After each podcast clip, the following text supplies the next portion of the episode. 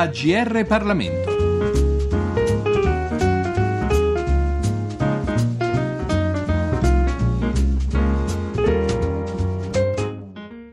Un eh, cordiale saluto a tutti gli ascoltatori da Giorgio Cirillo. Il libro che presentiamo oggi è Anche questo è Sud, politica e sviluppo locale nel mezzogiorno contemporaneo, pubblicato da Rubettino. L'autrice, Natalia Faraoni, si è a suo tempo occupata come assegnista di ricerca presso l'Università di Firenze di sviluppo locale da una prospettiva di sociologia economica, guardando in particolare alle trasformazioni economiche e al ruolo della politica in contesti difficili difficili come appunto quello del meridione d'Italia. Il libro è nato nell'ambito di quella sua esperienza, ma lasciamo che sia lei stessa a parlarci della sua ricerca. Eh, l'idea del libro nasce dal tentativo di fare chiarezza su una discrepanza che emergeva con forza da una ricognizione della letteratura più nota sul mezzogiorno e da un'analisi di alcuni dati micro su base territoriale e anche diciamo d- dall'esperienza personale fatta di alcuni viaggi, anche alcune vacanze nel mezzogiorno, chiacchierate con persone che lì vivono e lavorano. Il forte contrasto tra diciamo, l'immagine più nota e diffusa del sud arretrato, corrotto, quasi antropologicamente non in grado di superare la sua fase di arretratezza, quindi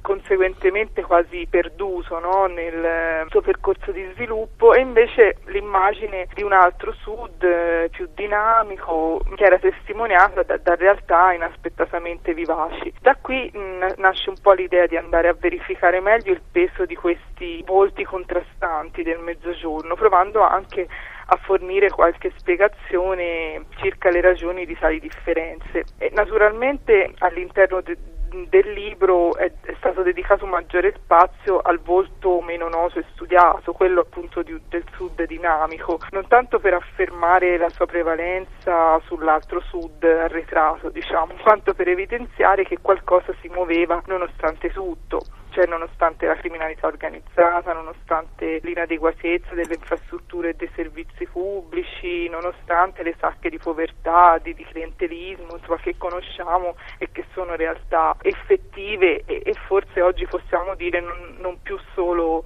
fortemente relegate al nostro mezzogiorno. I fattori che sembravano diciamo, spiegare meglio di tutti le differenze in termini di andamento economico erano proprio quelli non economici relativi alle variabili sociali e politiche quindi in qualche modo il libro ha tentato di dare conto dei contributi dei fattori non economici allo sviluppo, anche partendo da un pensiero banale, cioè che per intervenire su un problema grave come quello del, del nostro mezzogiorno, con qualche possibilità di successo è necessario prima di tutto conoscere ciò di cui si sta parlando e mi sembrava appunto strano che la gran parte degli studi tutt'oggi facesse riferimento a quegli stereotipi del mezzogiorno noto ai primi del Novecento, insomma, mentre invece ormai la condizione de- del Sud è, è totalmente diversa da, da quei tempi.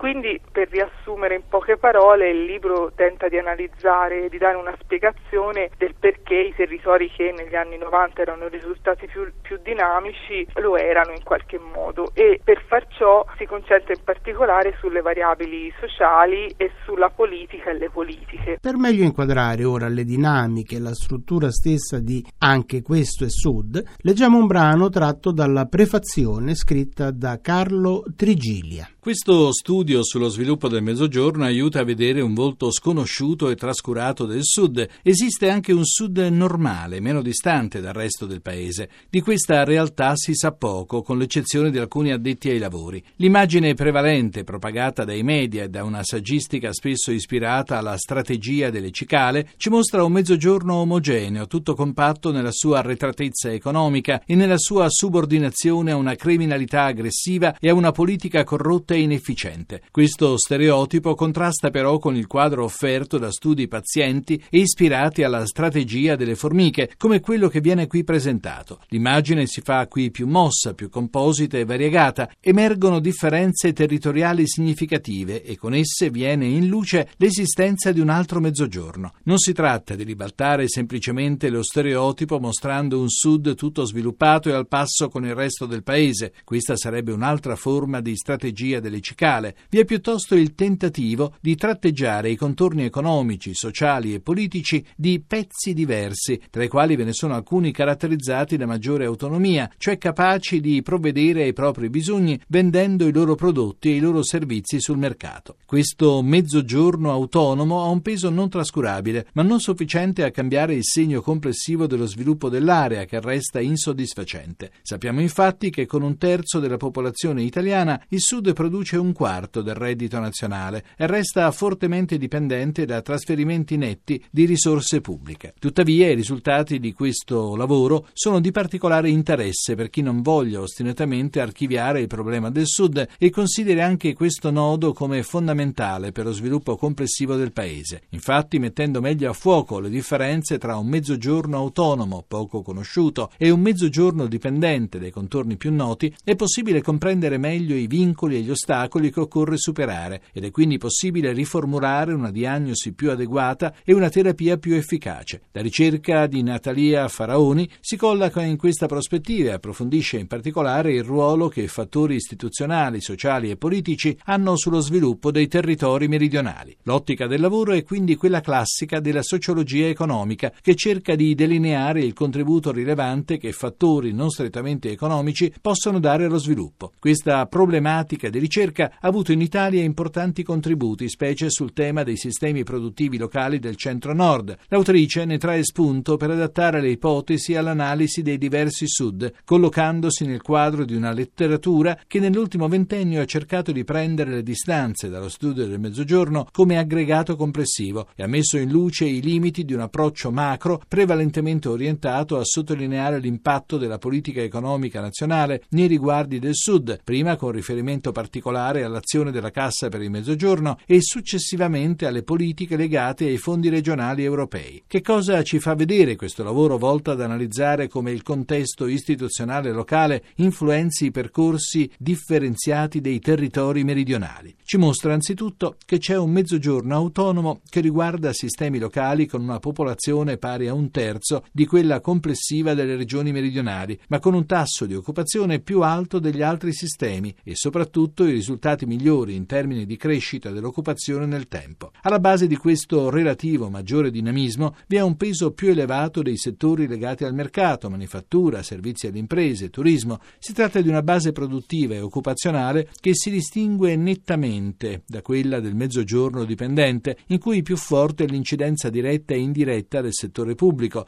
dei servizi tradizionali, in particolare il commercio, e dell'edilizia. Anche questo modello di sviluppo ha un peso in termini di popolazione pari a circa un terzo di quella complessiva del Sud, ma presenta tassi di occupazione più bassi e dinamica dell'occupazione nel tempo stagnante. Vi è poi il mezzogiorno delle città che raggruppa molti capoluoghi di provincia con un altro terzo della popolazione e una struttura economica che combina elementi dei due tipi precedenti e mette quindi bene in luce la difficoltà delle città meridionali di fare da incubatore e da traino di uno sviluppo autonomo basato sul mercato. È interessante poi la localizzazione dei diversi tipi.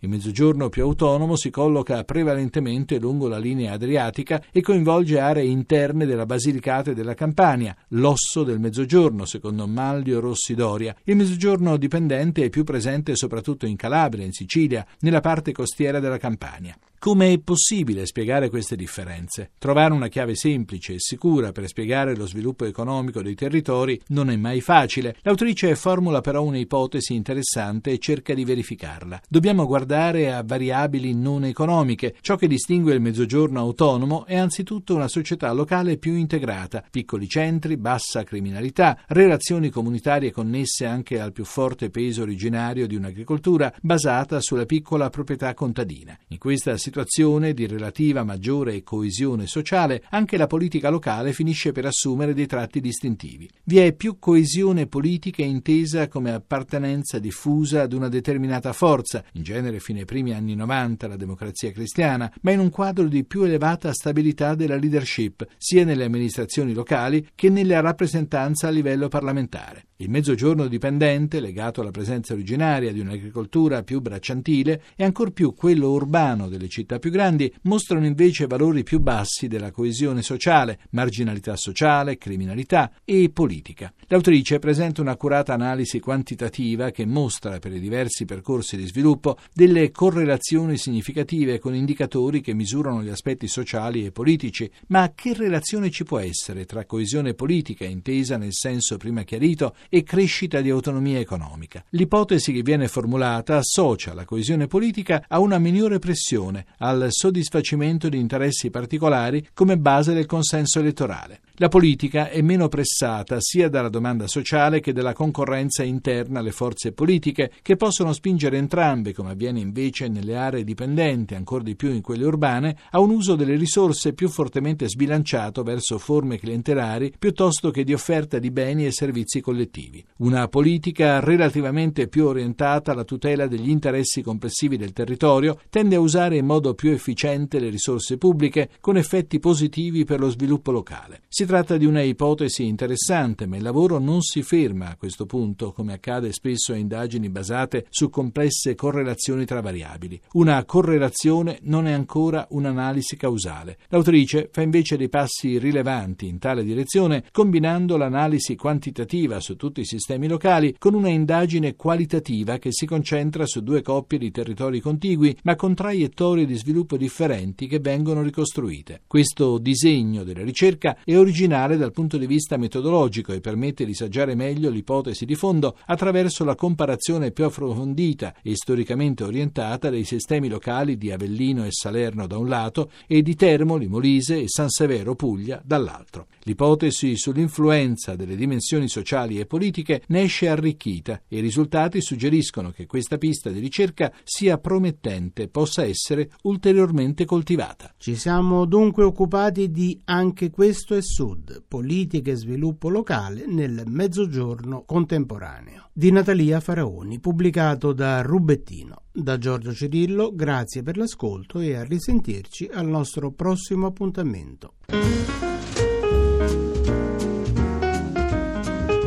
I libri AGR Parlamento.